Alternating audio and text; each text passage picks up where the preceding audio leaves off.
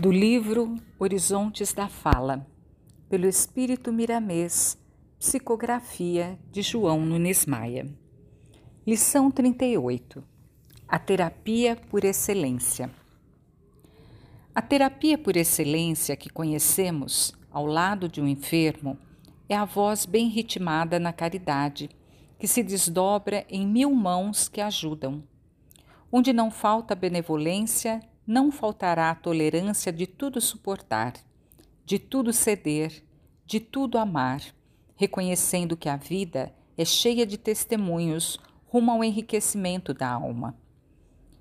Quando uma pessoa se encontra em dificuldades, quer sempre ouvir outra em quem confie, pois a sua palavra fortalece. Isto é, na verdade, uma terapia que faz acordar dentro de quem precisa os recursos da recuperação.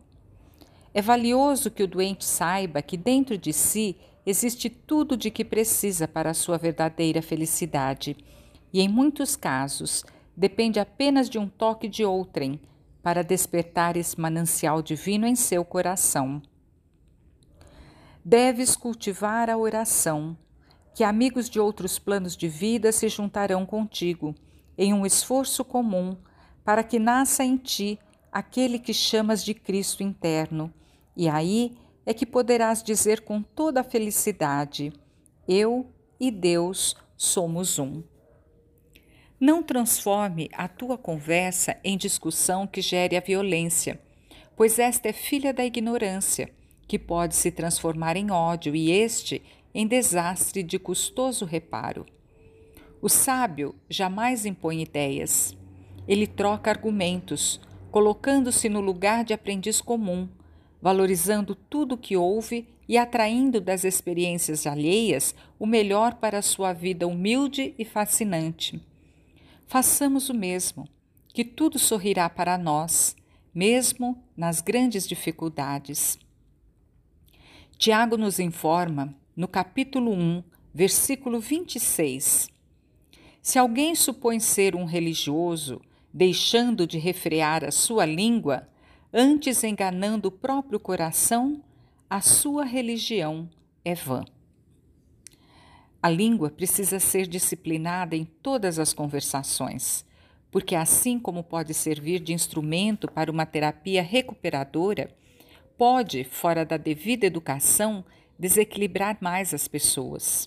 E aí a tua religião interna ou filosofia transcendental de vida é vã, sem fundamento, porque não serve para colaborar na obra do Criador, como filho obediente ao serviço da luz.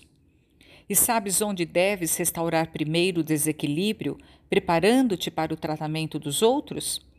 É em ti mesmo. Restaura-te, que o céu te ajudará. Se a tua fala já não diz as asneiras que pensas, estás progredindo, porém não pares aí.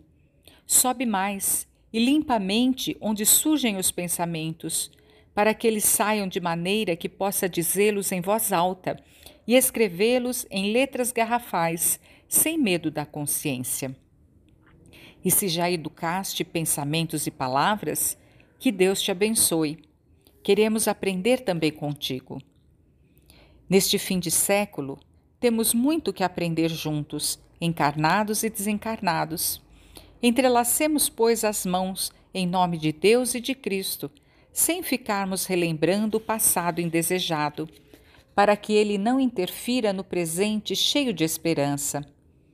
Façamos uma terapia em nós mesmos, uma ginástica diária nos exercícios do bem, e veremos como os caminhos se iluminam, florindo-se de paz, aquela que não se acomoda e que anda paralela com o progresso. Frase em destaque para maior reflexão. Se a tua fala já não diz as asneiras que pensas, estás progredindo. Porém, não pares aí.